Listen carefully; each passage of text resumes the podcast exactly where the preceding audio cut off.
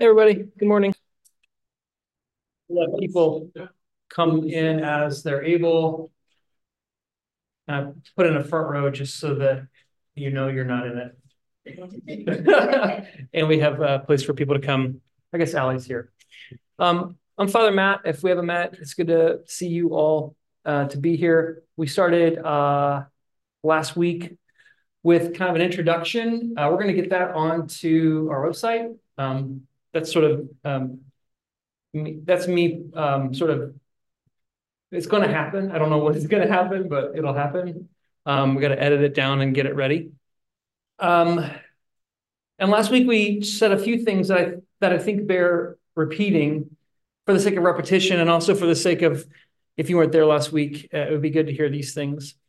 Um, I decided that the class on how to read the Bible wasn't going to try to talk about all of the Bible in six weeks, just felt a little ambitious, um, but rather talk about a really um, particular text of scripture that most of us who've been in churches for a while are familiar with and see what that text can reveal to us about how to read the Bible. So starting from a text and working up rather than starting from way up and then working down. So that's the methodology. And we decided on Romans, I decided on Romans 1, uh, 18 through Romans 3, 31. So it's still a pretty big part of a text, but it's smaller than all of the scriptures, right? Um, two, uh, the, the, the title comes from feedback I've gotten from people in our church of like, hey, um, I think I used to know how to read the Bible and I don't anymore. So the title is an homage, as the French say, to that but it's not um, we're not intending to answer all those questions.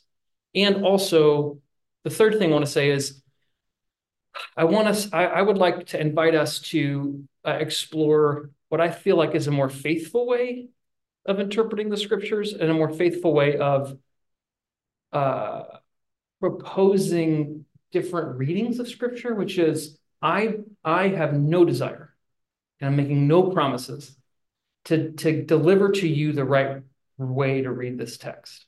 I don't think I have access to that. And I'm not sure that's necessary. Both of those things are pretty revolutionary from, from where some of us come from. I don't know if I have access to the right way of reading the text. And I don't know if it's necessary that you or we have that in order to be faithful Christians.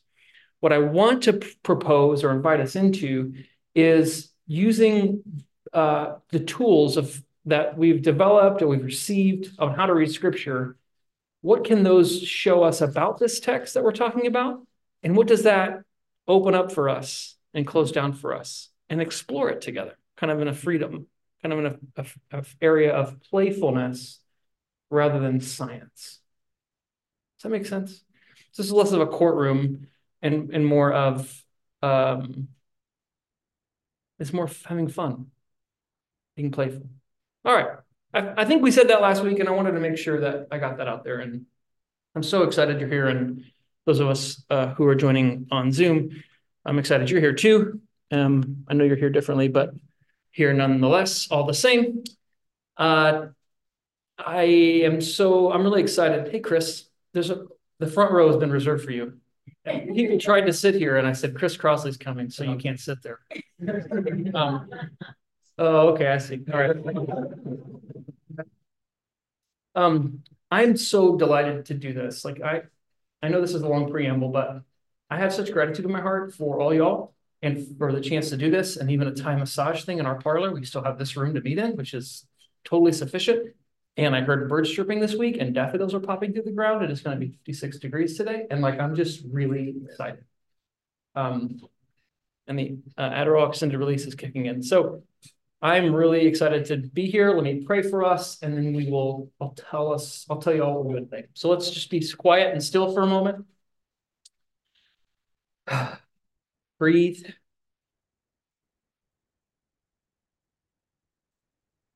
Lord, we thank you for uh, your word. We thank you for the scriptures. we thank you for this church where we get a chance to be together and talk about it and learn and question and propose and discover what a gift, what a gift it is to be your body, what a gift it is to be alive today, the breath in our lungs, uh, the heat in this building, the light we can see with. All of it. Lord, be with us, we pray. We consecrate this time to you. We pray this, Jesus, in your name and for your love's sake. Amen. All right, today we're going to talk about um, the background of the book of Romans, and I want to do two major chunks, okay? And we'll, there'll be plenty of time to discuss, and then there'll be a big time at the end to sort of wrestle with or explore so what. Okay, the first chunk will be kind of the, as you can see there on the sheet you grabbed when you came in, the date, the date we think Romans was written, and um, what was happening in the world and in the city of Rome around that time. And then two, um, what does what does the book of Romans tell us about why it was written? What are the purposes that Paul was conscious of when he penned the book of Romans? Both those things, um, I think, are important. They give us greater access to what work was trying to be done here, right? Now, this is important because in the history of interpretation of the book of Romans, it that people haven't always been curious about that. Um, it's just been assumed that this is Paul's longest letter. And so, just a smattering of quotes here from some very famous reformers, a couple from Martin Luther. This is what he had to say about uh, the book of Romans. He says, This epistle is really the chief part of the New Testament and is truly the purest gospel. It is worthy not only that every Christian should know it word for word by heart, but also that he, he should occupy himself with it every day as their daily bread of the soul. Martin Luther also said this When I understood this text, Romans, the doors of paradise swung open and I walked through. Uh, John Calvin, J. Calves, as we call him, says this If we have gained an understanding of this epistle, we have an open door to all the most profound treasures of Scripture. So, there, in the history of interpretation, Romans has uh, been seen as the magnum opus, the great theological tome. And, and John Calvin, Martin Luther, if you're Protestant, and if you're in this room, uh, you probably are uh, to some degree, uh, the, the, Protestant tradition has really built most of its theology off of how they've interpreted the book of Romans. Um, but the way of reading Romans in this way, I want to suggest, disregards why the letter was written. I don't think Paul self consciously understood that he was writing the key to unlock all of Scripture. Uh, I think he was writing a timely text for a timely reason, like most of the Scriptures we have. Yeah.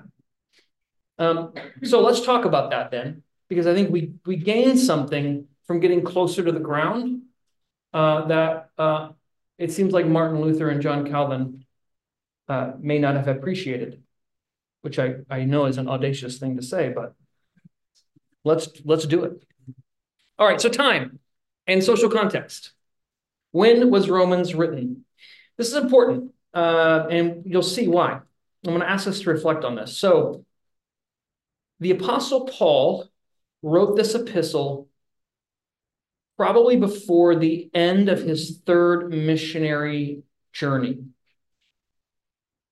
All right uh, uh, between 57 and 59 AD or CE. Now, I'll say more about the exact, maybe we can hone in on exact time, but sometime about, about 25 years after Jesus died. Okay, so we're talking almost a generation. I think about it this way uh, almost like if 9 11 was the resurrection of Jesus from the dead, that's when the book of Romans was written. So think about how 9 11, how far ago that seems, the way that's impacted our culture. That's kind of the distance this letter has to Jesus's death and resurrection. Paul wrote this from Corinth before he took a collection to Jerusalem. And we're going to read about this. Hopefully, you, you brought uh, uh, scripture either on your phone or in hard copy. If you don't have it, memorized, the book of Romans. We're going to read some things later, but he was going to head to Jerusalem and he was in Corinth. Now, I, I can't draw maps. I can't draw a period. But if you think of this as north, south, east, and west, Corinth was here, almost equidistant between Jerusalem and Rome in the Mediterranean. Okay. Listen to some distances here. He was 600 miles east of Rome and 800 miles west of Jerusalem when he wrote this. And what he had to do, and he tells them this, he has to travel to Jerusalem to deliver a collection and also kind of answer to some people that are like uh, sort of uh, Paul's vibe with the Gentiles. He's got to go to Jerusalem, deliver this collection, and then, quick math, 1,400 miles, go to Rome. Okay. Now, if you or I were going to take that trip, uh, it's still pretty ambitious, right? So we would talk about, well, you know, Lord willing, you know, like, am I planning to do this if the weather's good, and especially if you're doing part of it by boat. But 2,000 years ago, it's even more sort of like, gosh, I hope this happens. You know, I really hope this happens. All right. So that's where Paul is. Paul's in Corinth, Port City. Uh, and he's got to go this way 800 miles before he goes this way 1400 miles. And he writes a letter here and sends it ahead. Okay, of him visiting. All right, so that's where Paul is. Now, what's going on in Rome? Well, there's emperor named Claudius. So remember, remember 57 to 59, okay? Um, we know from some ancient uh, Roman writings that Claudius in AD 41, so 15 or so years, 16, 17 years before Paul wrote this, that he prohibited meetings in synagogues for Jews. So in AD 41, uh, like less than 10 years after Jesus rose from the dead, things started going bad for the Jews in Rome. Now, they may have been bad before that, but they there was sort of like a crackdown on their gathering in synagogues. And Suetonius, another Roman author, says that eight years later, so AD 49, so eight to 10 years before Paul wrote this, Claudius expelled the Jews from Rome. So 41 crackdown, no meeting in synagogues. 49, you're out. And Suetonius tells us this they were expelled, quote, because of the disturbances at the instigation of Chrestus. Now, some followers, some scholars think that Chrestus is the Greek form of Christ. That Suetonius is saying basically there was in the late 40s in Rome a lot of Jewish uh, agitation and division and argument creating uh, all kinds of ripples in the social fabric of Rome over Chrestus. Which is, we know this from the book of Acts, when Paul goes into synagogue and is like, hey, Jesus Christ is the Messiah, they would try to stone him, right? So there were synagogues, there were Jews believing in Jesus, and then there were Jews not believing in Jesus, and it caused, you know, a lot of friction and trouble in synagogues. And the emperor in Rome is like, if y'all can't figure this out, you got to leave. So that's the situation, right? So AD 49 kicks them all out. Track with me now. 54 AD, five years later, Claudius dies. And when emperors die, edicts like this are sort of like forgotten about, right? It's not that you have to overturn them. It's just like the edict is tied to the emperor. And so when the next emperor comes to power, now the previous edicts that the emperor gave are no longer binding, essentially. So, uh, so then, so then the Jews can kind of come back. Make sense? AD 49, they can kind of come back in. All right. So, so let me write this down because I think this is important to kind of get a sense of what's going on here. So we've got uh, 41 AD, AD, uh, you can't meet in synagogues, right? Then 49 AD, you got to get out. Then 54 AD, Claudius dies. Uh, we need that. Okay. And we're talking like 30 to 60,000 people somewhere in there. So it's not a small number of people, right? Going to have a, a larger number of people. All right.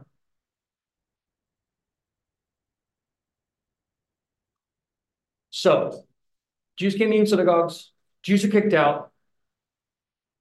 But by 49 AD, it's not just Jews who are following Jesus. There's also Greeks following Jesus, also Gentiles following Jesus, but they're not kicked out. All right? So you have Gentiles coming into the Christian faith as guests or outsiders, meeting with Jews in synagogues, because to become a Christian in, in 39, 41, 45 AD is becoming Jewish. I mean, track with me here. There weren't separate Christian identities in the 40s. It was like, I'm following Jesus as the Messiah, as a Jew. So Greeks, Gentiles coming into Judaism, the Jews get kicked out, and the guests, the outsiders, are now running the house church show. Right?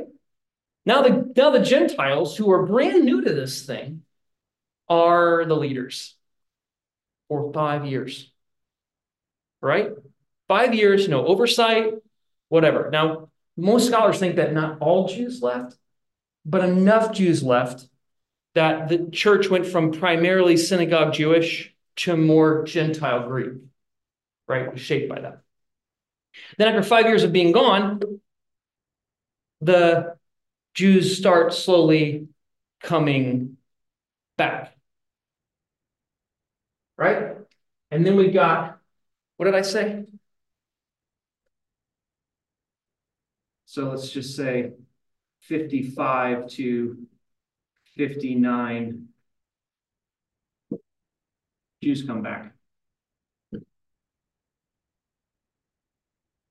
And then 57 to 59, Paul writes Romans. What strikes you about this situation? what do you notice about just kind of a brief sketch of the history and the what's going on in Rome around when Paul writes this letter?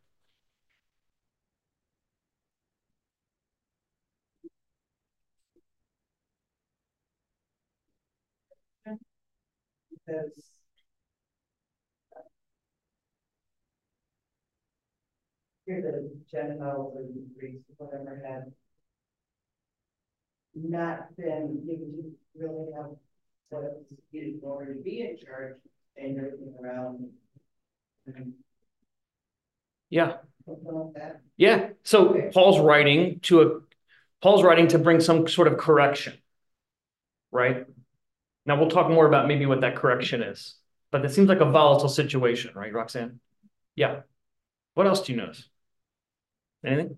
Anything else occur to you that as you wonder about the situation, you would think, wonder if that was a problem? Yeah, yeah, Clay. There one, Jews went back to Rome where everybody hated them.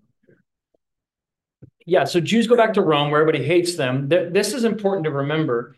We're dealing with Jews are sort of like um, an, the epitome of a traumatized people group.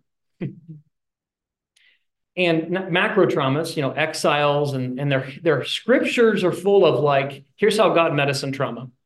but then, but then in this situation, you've got Jews that have, I mean, really, imagine like you were forced to leave Indianapolis. Just go. And you had to go like to a different culture right? Canada, no, somewhere like really different, right? And then and then you got to come back. Just how disorienting that would be. How um, you know, the the injury or the harm you would incur. Yeah. Yeah. Yeah, Tim. There's probably some sort of power struggle. probably some sort of power struggle between Gentiles and Jews, which uh, it, which as we will talk about when we get into the letter, we would we would maybe be curious about if we see evidence of a power struggle, and the letter tells us, yes, indeed, that is what's happening. Yeah? Yeah. So to sort of if any other thoughts about this? Yeah striking me that they're coming back into the one place that was probably like their place that they were on the show now. Behind other people. Yes, the Jews are coming back to home they've been kicked out of home, coming back to home, and now someone else lives in your home. Like to adding insult to injury, right? Oof. And not only is somebody else squatting in your house, but they do things that are entirely offensive to you. Right now, when I say that, I don't mean like they root for the Bears instead of the Colts. I mean like they, they do they do things that disgust you. It's hard to like talk about this because we we we just giggle when we get disgusted. But they they they um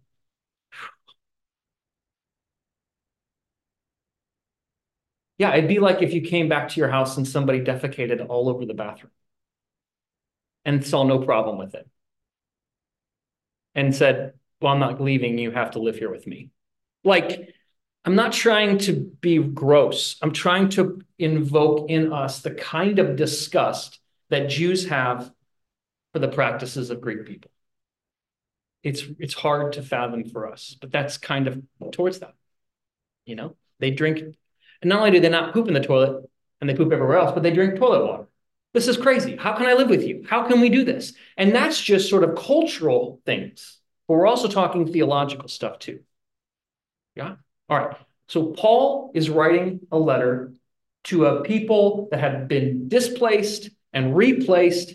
And now I, I, I think you can see in the text Gentiles have tried to fill in where the Jews have abandoned. Now the Jews are coming back, and there's a total power struggle for who's in charge, who gets to call the shots, how do we live together? It's a crap show, right?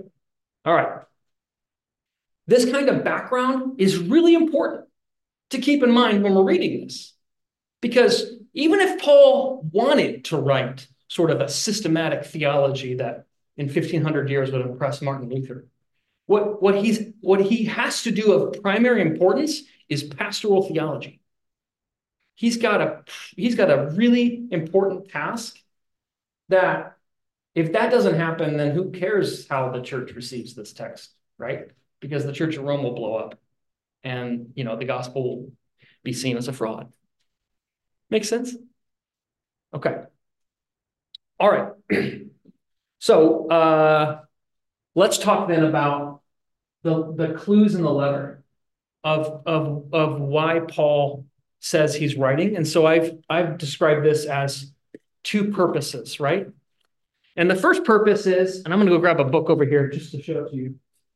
Um, the first purpose is what I've already said is that uh, there's a Jew and Gentile problem in Rome. And frankly, I'm trying to think through this.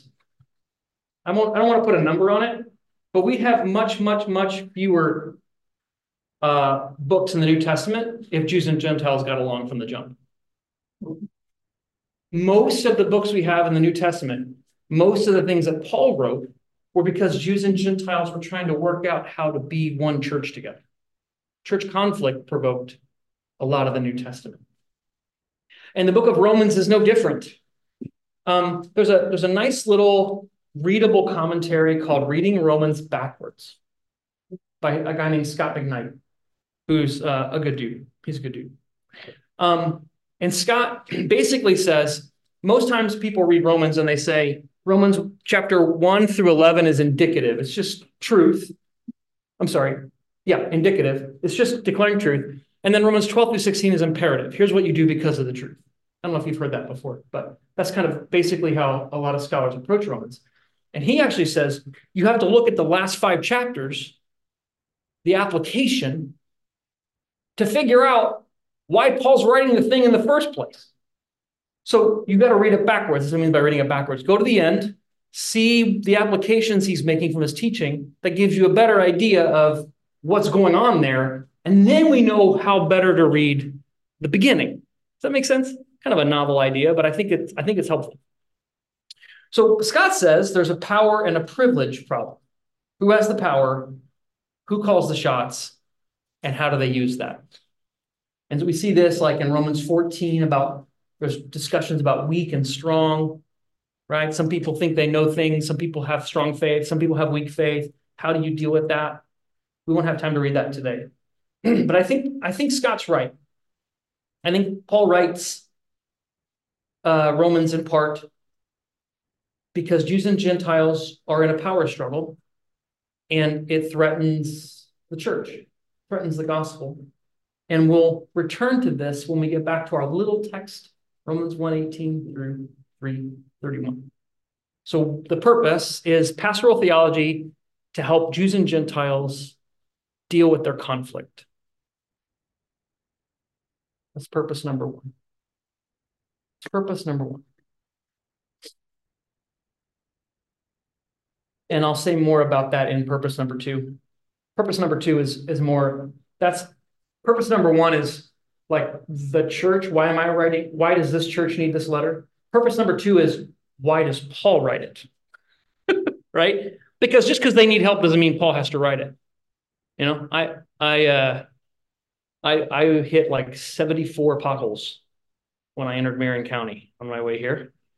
And uh, there's a problem with potholes in Marion County, right?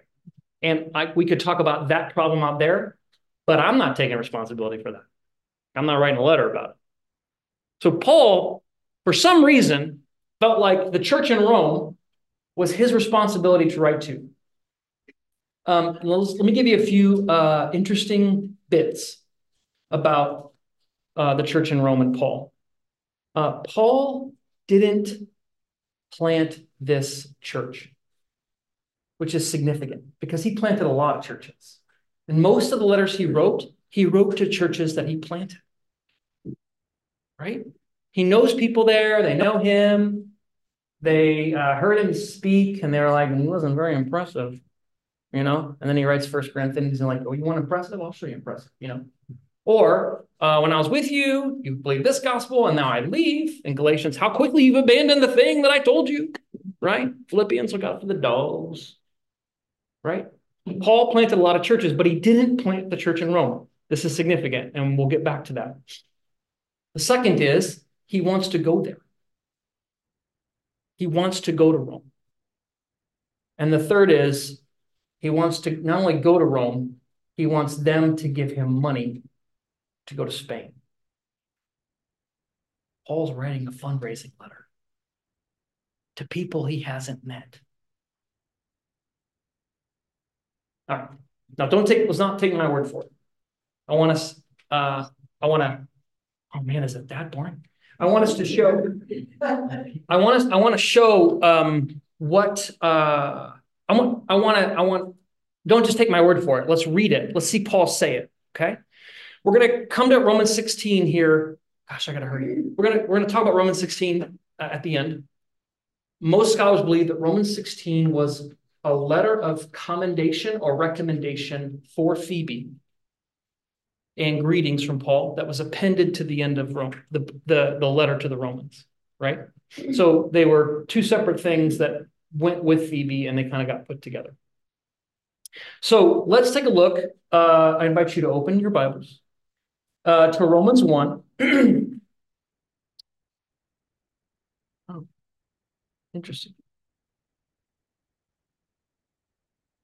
Uh, open your Bibles to Romans 1. And let's read uh, Romans 1, uh, 8 through 15. And, and I'm going to read this. I would love to like uh, have y'all read it, but I want to make sure that people on our uh, on Zoom can hear it too. So I'm just reading from the NRSV. I'm gonna, we're going to read Romans 1, 8 through 15, and then we're going to read Romans 15, 14 through 29. So bookends of this letter, okay? And I want you to listen to what you notice. All right, here we go. This is Paul. First, I thank my God through Jesus Christ for all of you because your faith is proclaimed throughout the world. For God, whom I serve with my spirit by announcing the gospel of his Son, is my witness that I, without ceasing, remember you always in my prayers, asking that by God's will I may somehow at last succeed in coming to you. For I am longing to see you, so that I may share with you some spiritual gift to strengthen you, or rather, so that we may be mutually encouraged by each other's faith, both yours and mine. I want you to know, brothers and sisters, that I have often intended to come to you but thus far have been prevented in order that I may reap some harvest among you as I have among the rest of the Gentiles. I'm a debtor both to Greeks and to barbarians, both to the wise and to the foolish. Hence my eagerness to proclaim the gospel to you also who are in Rome. All right, there's a lot going on there. We're going to come back to that. I want to read now Romans 15. All right, Romans 15. This is 14 through 29. Um, this is after Paul said has given them sort of a blessing and a benediction.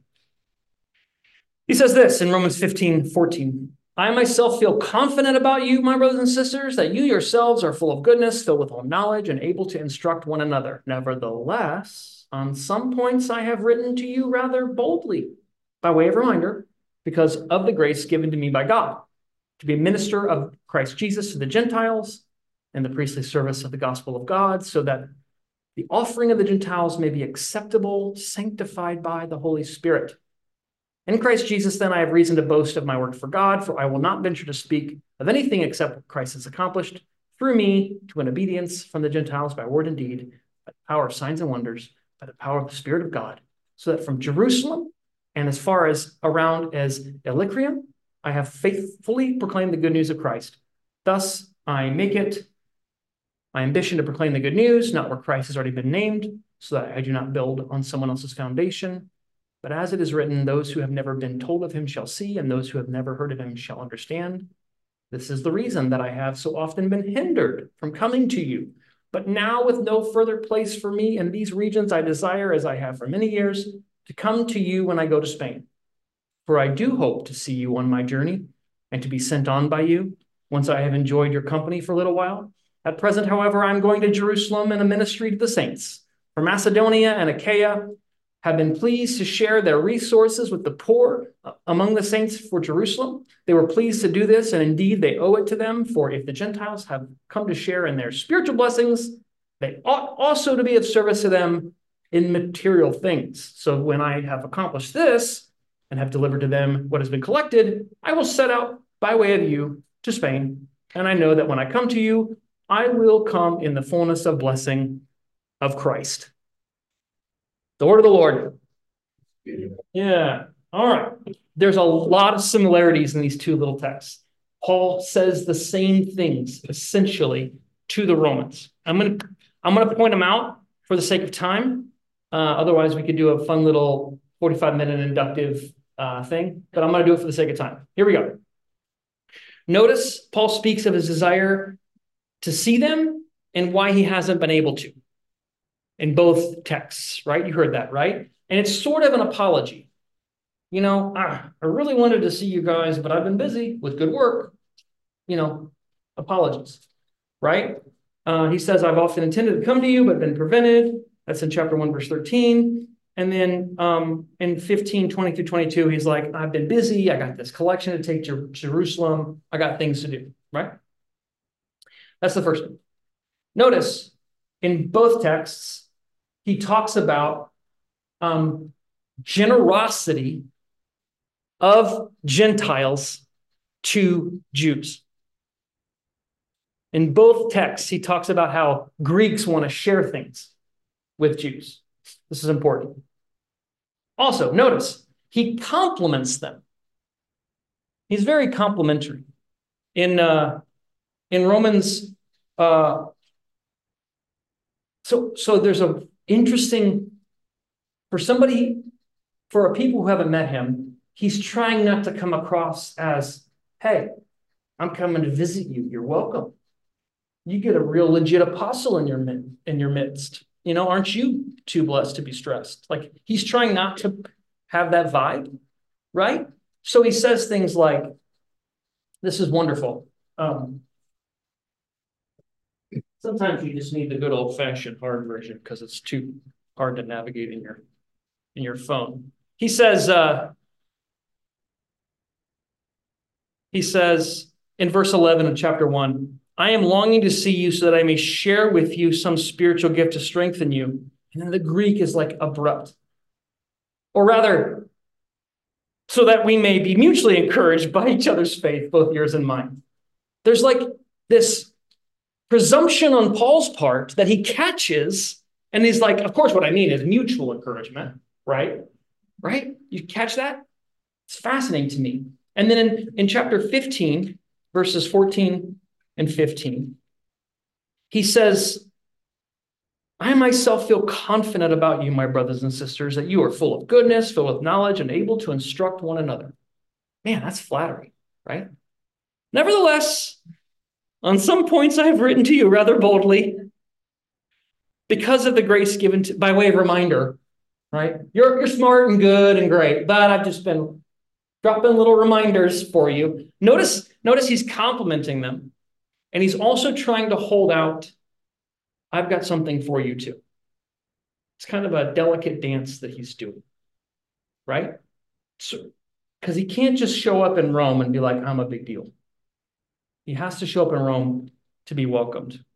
And then finally, he says, um, verse 13 of chapter 1 I want you to know, brothers and sisters, that I've often intended to come to you in order that I may reap some harvest among you as I have, have among the rest of the Gentiles. Now, a lot of scholars think that's like saving souls. But the harvest Paul's reaping among other Gentiles that he mentions in this text is a collection for Jerusalem. And right after that, he says, I am indebted to both Greeks and to barbarians. Why does he mention barbarians? Where did they come from? What's Conan got to do with this? right? Well, in, in chapter 15, um, he says, um, one moment, please. He says, uh, now with no further place in these regions, I desired for many years to come to you when I go to Spain. And he says, at present, I'm going to Jerusalem because Greeks from Macedonia and Achaia have been pleased to share their resources with the poor among the saints in Jerusalem. Um, they were pleased to do this, and indeed they owe it to them. So now Paul's laying it on, right? For if the Gentiles have come to share in spiritual blessings, how much more should they share their material wealth with poor Jews? So when I've done this and have delivered to them what has been collected, I will set out by way of you to Spain, and I know that when I come to you, I will come in the fullness of the blessings of Christ. Guess who lives in Spain? Barbarians. Oh, maybe that's why Paul brings them up in the beginning of the letter about how Paul's indebted to the barbarians. So if you trust me and esteem me, you'll be indebted to them too. See? All right. So let's put this together a little bit. Paul didn't plant this church, but he's got to fix a pastoral problem because the pastoral problem isn't just bad for that church, it creates a problem for Paul. Because Paul's ministry is funded by the generosity of Greeks along the way, right? And that's testimony or witness to the Jews that, hey, these Greeks are okay. I didn't starve today because some Greek in Macedonia who's, oh, dear God, uncircumcised, paid for my meal. This is huge sort of missional, evangelistic, reconciling work that Paul's doing via the material things of Greeks. Paul's going to Rome not only to be like, hey, it's great to finally be here, but because he can't get to Spain without their generosity and support. So this is a fundraising letter. But here's another problem Paul has. Not only do Jews and Greeks not like each other and get along, the only about the only thing they can agree on is that barbarians are lousy, filthy cretins. The only thing that brings them together is their mutual dislike of the people living in Spain. Talk about a difficult issue for Paul to sort of reckon with, right? All right. Isn't that exciting? Isn't this exciting stuff? Like Paul's actually dealing with real world issues. And so the book of Romans comes out of this for Paul as a good idea. This will solve the problems I have. Versus Paul floating up on a cloud and this being dropped down Joseph Smith style on golden as a golden bowl. Right? It's way more interesting, I think, if we read the text. All right. One final addendum here, and then we've got a we'll have hopefully about 20 minutes for conversation. So Romans 16, then, if you want to turn to your Bibles, Romans 16, we're not going to have a chance to read it all. There's a whole class on Phoebe. She's kind of a she's a oh, she's a badass. Sorry, uh, sorry for the PG-13 language. She's a badass. And uh, Paul sends this letter from Corinth to Rome without him, with a woman, who then becomes the person who's authorized by Paul to give Paul's uh, to be Paul's authorized presence in Rome to teach the letter, answer questions about the letter, and give Paul's input on how the how the letter should be delivered, how it should be spoken, which is really important, which we'll come back to in weeks three through five, six, seven, maybe eight. Um, we'll come back to that. All right. So we can't I can't touch on Phoebe, but she's amazing. But Romans 16, uh, I think this, as I said, it's a it's a separate letter of commendation for Phoebe, and it includes a lot of greetings. You guys are familiar maybe with this last part here. We got a woman named Junia who's an apostle. We got Pris- Priscilla and Aquila called Prisca here, uh, who's a missionary couple, and it's significant because she's named first. All right, I just want to say some comments about these names, and then let's open it up for conversation. There's about 28 named people here in Romans 16. In 10, 10 to 16 of them Paul seems to know personally. This is important. This is important. Right? When Paul says, greet so and so, right? At least half of these people he knows personally. So for half of them, he's saying, hey, that guy or gal that you know, that you like, guess what? They know me too. Isn't that cool? So say hi to them. Maybe, maybe see what they think of me. Right? Maybe get a vibe check on me from these awesome people that lead your churches. Right? The big deal. These greetings are Paul trying to build social and relational capital in Rome for when he comes. Perfectly appropriate and really necessary, right? So 10 to 16 seem no Paul personally. There's Greek, Latin, and Jewish names here. There's like seven Jewish names uh, with a, a mom of a Jewish person, three Latin names, and 18 Greek names. What's the significance of that? Right? Paul's greeting everybody. All these people say hi to them. I love them. They love me. Oh, look, look at all the, look at the Jews and Greeks laying down together. right? It's a beautiful picture of new creation, right? So Paul's basically saying, I have figured out a way to live at peace with everyone, and you can too. That's this is the stuff we miss because we don't really live in an honor shame culture. But Paul is demonstrating the honor of reconciled relationships to leverage a little bit of shame to say, you should become reconciled. This happens over and over and over again in this letter. Uh, there's also seven women named by name. There's Phoebe, Rufus's mom, Nereus's sister, and the sisters of the household of Asyncritus. Sorry, seven women named by Paul, plus Phoebe, plus Rufus's mom, sorry, plus Nereus's sister, plus the sisters in the household of Asyncritus. I'd like to think that there's 20 sisters, and so he names more women than men but that's probably not right. But anyway, he names a lot of women, a lot of women. Um, most scholars think that the people he names either know of him or know him. Most scholars think that the people he names are significant people in the churches. I mean, one's apostle. We know Aquila uh, taught Apollos, right? We can learn that in, in the Corinthians correspondence. So these are like ballers. These are big deals. Um, and so Paul here then is trying to build social relational capital that he can then spend when he gets there. All right, let's recap. And then I'd love to hear like things that are stirring for you or things that you want to ask about. All right. Paul has never met these people. They don't really like each other. They don't like barbarians.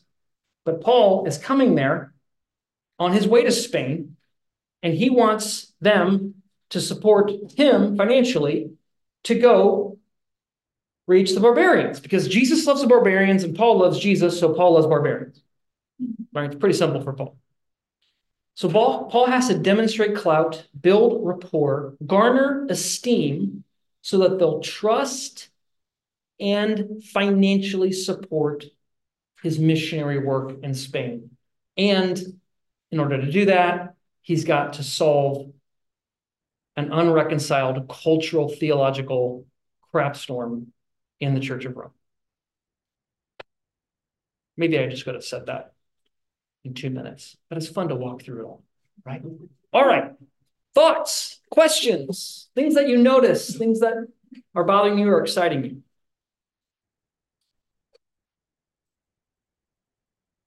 Tim. Um, I'm also kind of wondering, like, how did Paul view the Church of Rome, the Church of Words, because that's the center. Like, if you see this becoming like, like really influential in the future. Yeah. Uh, like, I need to fix this now. Yeah. Yeah. Rome was the center of the world. And for a Jew, the temple was the center of the universe. But Rome was the center of the Greco Roman world. And it goes without saying that it's the most important city. Um, and the, like for, for, as Paul thinks about the missionary work to Greeks and Gentiles, it's crucial. Yeah. I mean, that's a, I didn't mention that because it's more macro and Paul doesn't like say that, but I think that's an operation, Tim, 100%. Yeah. Add that to the list. Yeah, Roxanne. Do we know who did plant this church? And what happened to them? Where are they? I'm sure that um, there's somebody who's written a dissertation or 20 on that.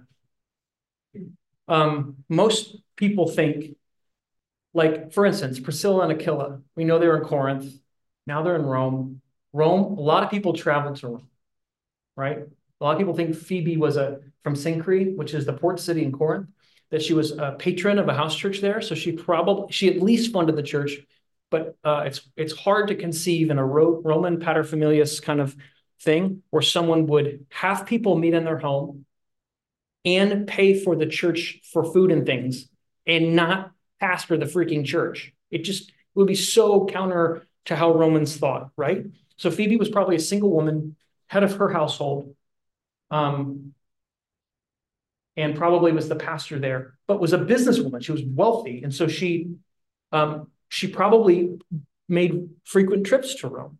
So the reason I mention all that is that um, most people think that Jews from cities that Paul evangelized matriculated to Rome. Pris- uh, Prisca and Aquila being like a good example of that. And they planted the church. So, sort of like people who knew Paul started the church. But there's no official documentation of that. Yeah. It's plausible, I guess, you know. You want all the other people to say, Yep. Yep.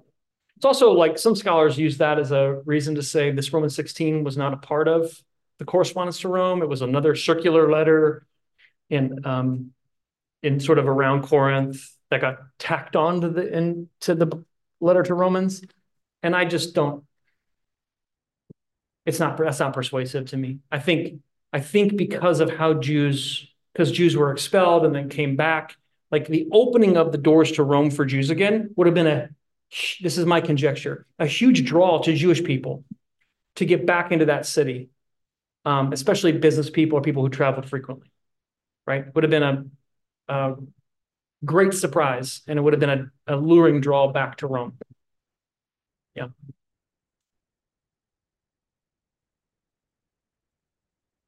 That's just that his involvement is all because it's bad, you know, that the previously mentored. Yeah. Yeah. And then there's sort of a different. Yeah.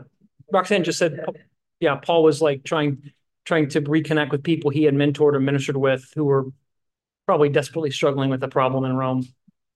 You know, that this, uh, this exodus and then migration back contributed to, right? We know that other churches that didn't have that also had Jewish Gentile problems. I think, I think this timeline though helps us understand that this was exacerbated. This exacerbated things because we really don't have another church that was planted apart from a, just as a fully Greek speaking church without any Jewish influence at all. Right. And even though we don't have evidence for the Church of Rome in that, five years is a long time. Five years is a long time to to stop washing your hands when you eat. Right. Or sure, we can eat that. We can eat that rabbit that was sacrificed to Zeus. Right. Because Zeus doesn't exist anyway. There's only one God. Right. And then Jews show up and there's like poop all over their bathroom and they're drinking toilet water and they're just, just quite astounded. How could I even possibly live in this house? That that's a unique missional context, I think. Um, yes, Jeff. Jeff asked if I could repeat the questions being asked. Thank you, Jeff, for that reminder. Other questions or thoughts? Yeah, Brooke. Idea of feeling or four problems, almost like not quite like manipulating them sort of to get like accomplish his goals. Kind of like I you could see it and the author Paul portrayed is like high, like holy. Yep. Um, loftier, I guess. Yep. Yep. Like, so like seeing it that way, sort of like lower yeah, I get that. Sure. Brooke just said like um Paul, St. Paul, St. Paul is usually seen as like very saintly, right? And sort of like always doing the right, like Paul's sort of like George Washington, you know, plus a master's of divinity, right? So he he doesn't lie and he and he's very always virtuous, etc. And and Brooke just commented like seeing Paul um seeing like more worldly, earthly motivations for Paul. That's part of it. And then also, um, I mentioned Paul using shame. And and I think that really scandalizes a lot of those of us who don't come from honor shame cultures. Like we have a guilt innocence culture. Uh, we don't really we don't understand how honor shame works in Paul's day, and we have honor and shame in our culture too, and we don't understand it very well right? So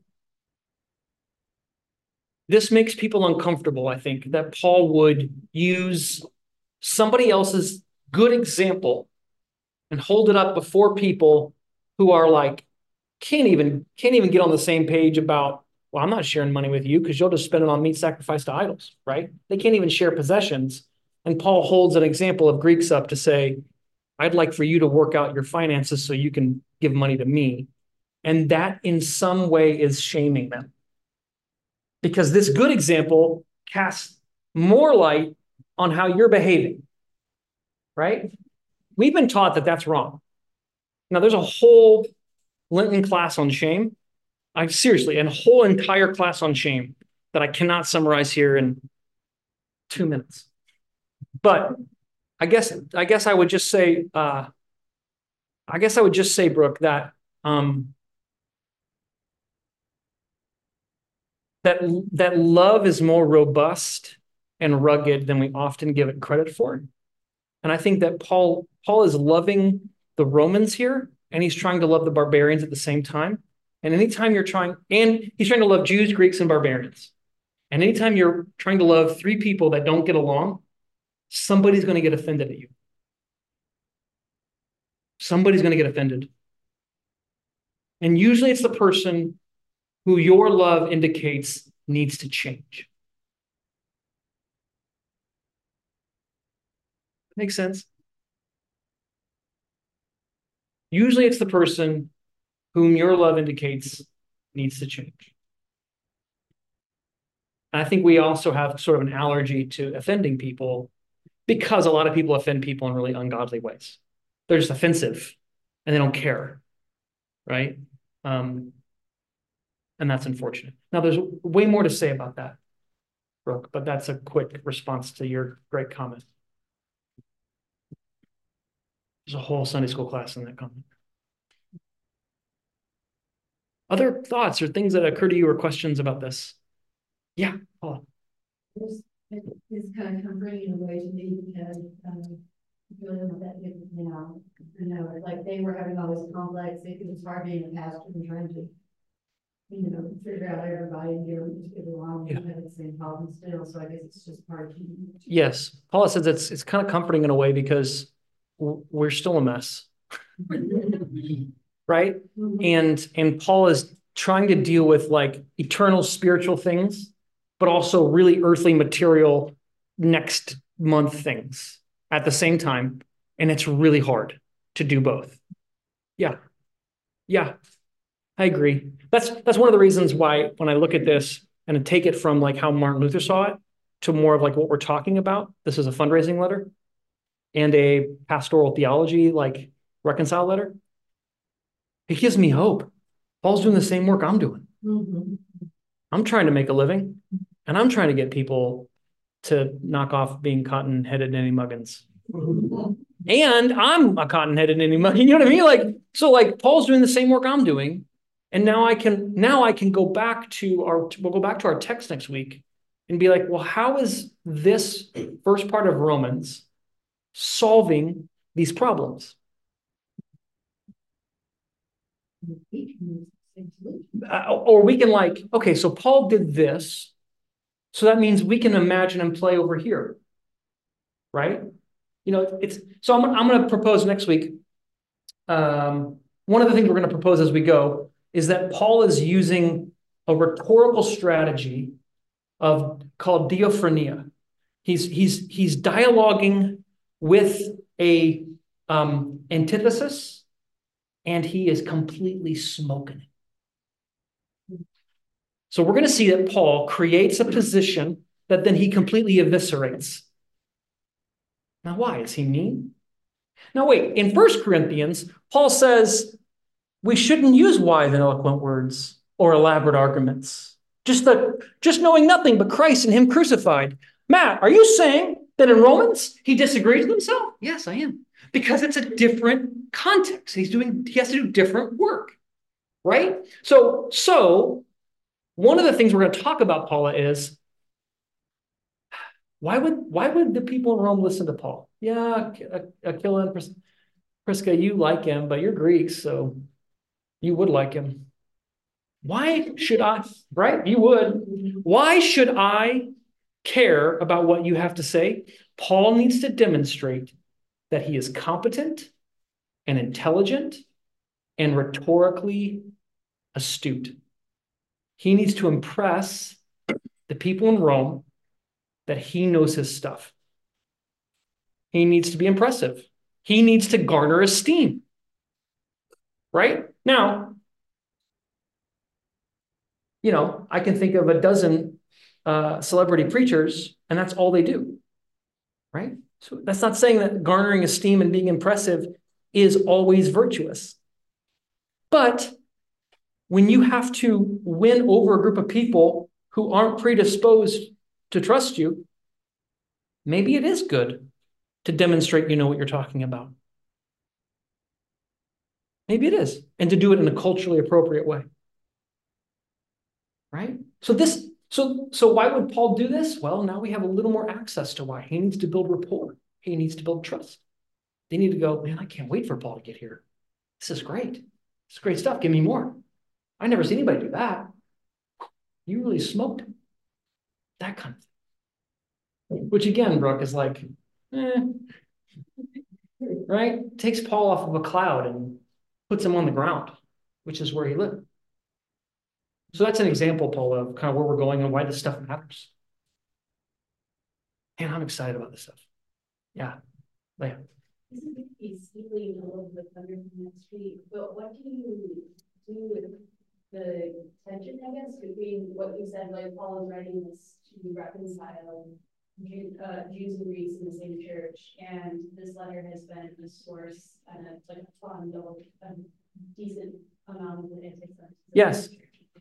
Yeah, Leah's saying, what do you do with the fact that this, sorry if I talked over the rest of your question. What do I do with the, the fact that Paul's writing to reconcile Jew and Gentile, but Romans has been used, um, especially Romans 1 18 through 32, has been used to demonize Jews.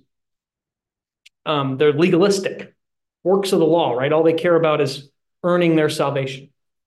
This is one of the reasons I picked this text. Is because I I discovered five or ten years ago that my theology was anti-Semitic, and I had no idea how I got there because I didn't want it to be. Right? I was like, dang, I hold, I hold a lot of anti-Judaism beliefs or anti-Jewish beliefs. I don't really want that. So I had a choice. I can get mad at the people who were telling me that's anti-Semitic, which is very appealing, right? I just say, no, I'm not, right? But then I'm gaslighting Jewish people. That should bother me. Or I say, holy crap, how'd that happen? Right? And, and so part of the work we're doing here, Leah, is to say, um, yes, anti-Semitism is, is bad. Yes, this text has been used like that. But what if it doesn't have to be used like that? What if we can read this in a way that doesn't lead to um, the worst of anti-Jewish interpretations? And I think I think not only not only can we do that, but I think it actually is that's more faithful to why it was written. So we can we can do a lot of things with scripture, right? Play fast and loose with it. But I actually think this is what Paul, I don't think Paul was a Jew. He wasn't anti-Semitic. Right? So we got to get back on track. That's one of my pastoral theolo- theology reasons for doing this class. So we're go yeah, we're gonna get there. Whew. We have time for just a few more questions or thoughts even that you want to add. Yeah, Lucas. I was curious if there's any evidence uh that Paul's asking for money from like particularly wealthy people or from just like. You know, common people living for the next Yep. meal kind of thing, and Yep. that to do with the shame imparting when he's asking for money? Yeah. Lucas says, is, is Paul asking wealthy people for money or everybody for money? And how does this relate to the shame that he's employing? Let me say one more thing about the shame. All of us here, I think, have a really complicated relationship with shame, right? If we become aware of it, it's usually toxic and internalized, right? Um, but people are people are acting in honorable ways in this meeting, not based upon their own shame, but based upon loving each other. So I, I'm I'm going to just name a few things. Okay, the first is um, Mary Ellen's wearing a mask. She doesn't have to, right? You probably have a little something, a little schmutz, right? But but she's honoring us by wearing a mask. Yeah. Now, sh- now she's not do- doing that, I presume, out of a toxic sense of shame. And if she wears a mask, she'll finally feel okay about herself. No, she's like trying to honor us, right? And we appreciate that, right? You aren't talking over me or answering your phone in here, right? Why? Because that would be a little shameful for you. We have social conventions that you're, right? Like no one's turned the other direction facing that way and playing a video game. Right? So, and there's well, we can name 8,000 more, right? Couldn't we? We can name 8,000 more. All of them are just happening. We're all uh, we're all agreeing to it, and none of us are paying attention to try to solve some shame problem. We're just living in a way that honors each other. Does that make sense? So when I talk about honor and shame, I'm talking about it on that level. Like all of us have social conventions that we uh, abide by because to not abide by them would be shameful or dishonoring. And that's great. We, need, we actually need that. It'd be so hard to lead this class if we weren't doing 8,000 things together that were honor, honoring each other. So that's the level on which I'm talking about Paul sort of sort of operating in his culture in similar ways versus like Mary Ellen, wouldn't you feel better about yourself if you wore a mask today to class? I just want you to consider, Mary Ellen, how bad you'd feel if everybody came down with croup or whatever you consumption, wouldn't you feel bad about yourself? Now that's awful. That's that's junk, right? But that's not what's going on with Mary Ellen. So we can talk about this is the class. Toxic shame, what I just did to Mary Ellen, and healthy shame. I love people here. I don't want to make them sick. That would be shameful. I'm going to honor the people here by wearing a mask.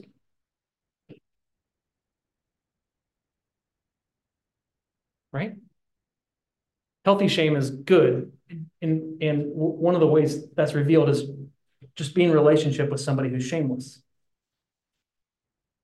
who can't experience shame. It's tragic. Narcissists are shameless. It's tragic, right? Man, that was a long rant. I don't even remember the question, but there, there it is. Yeah. All right. Let's end it there. Uh, thanks to all that joined online. Next week, next week, the next four weeks are going to be like super in the text. I'm going to talk about Greek. I'm going to talk about Philo of Alexandria. I'm going to talk about uh, the problems created in Romans 1 18 through 32, right? Um, and I'm going to suggest that Paul is giving voice to a character in Romans 1 18 through 32 and other places in Romans 2 that he's then going to argue with and defeat. And how this is a normal way of oration and rhetoric and there's cues or clues in the text because there aren't quotation marks. Greek, ancient Greek doesn't have quotation marks. So, so people who were trained in oration and rhetorical uh, writing were trained to give cues in the text to indicate this is what's happening. And we see them here. What this will do is deliver us from having to take some of the stuff that's in Romans 118 through 32 that doesn't occur anywhere else in Paul's thought and try to mash it into Paul's thought. So we have some sort of Frankenstein gospel. Right? So that's that's the work we're gonna do. It's gonna take four weeks. So uh, you know, bring your caffeine. Go. Do you know if there's like a translation that would structure like Romans in that way where you don't have to like know I'm, I'm gonna give you two. So I'm gonna uh, there's a book. So I probably should mention this. I probably should have already mentioned this. Uh, there's a book called uh, Beyond Justification Liberating Paul's Gospel, and it's written by a New Testament prof at Duke named Doug Campbell and one of his students, Jon DePue. Jon actually lives in town. He's a friend of mine. And, ooh, uh, too much. That did it. It's too heavy. The book isn't, the book's very readable. It's not that heavy. But, um, uh, hey, but uh, let me just put this out there now. Uh, we're going to do a live interview uh, podcast recording on uh, Saturday, March 23rd at 7 p.m. with Jon about this book. And in his appendix, he's got what you're asking for a script. I'm going to print that out and we're going to take a look at it. I'm also reading a dissertation by a guy who teaches up in Canada named Andrew Rillera. He's another friend of mine. And he's got another proposed script of the same verses and chapters. I'm going to print that out and we're going to look at them both together. Okay. So we're going to do that together. Um, but I got to figure out if I want to do that next week and just have you look at it and then piece it together. I'm reticent to do that because I, I'm not trying to convince you that this is the right thing to do. I just want us to inhabit it and see what it what it does. And I'd rather I if I feel like if I show it to you first and then teach on it, it'll feel like an apology or an argument for it and I am excited about it, but I, um, I want to reckon with the power I have, you know, like that. I don't want to, I don't want to do that. I don't want to like spoon, I don't want to put food in your mouth because you're adults. Can I pray for us? God, we thank you for your word. We thank you that it's living and active and that it does, uh, it reads us. It reads us and knows us.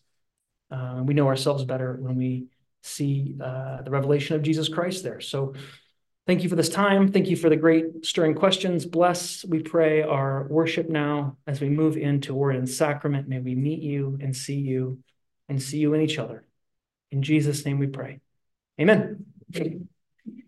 All right, uh, you can leave tables here because um, there's going to be a little after church table group that's going to be in here. So you can leave all your tables here. Uh, thanks.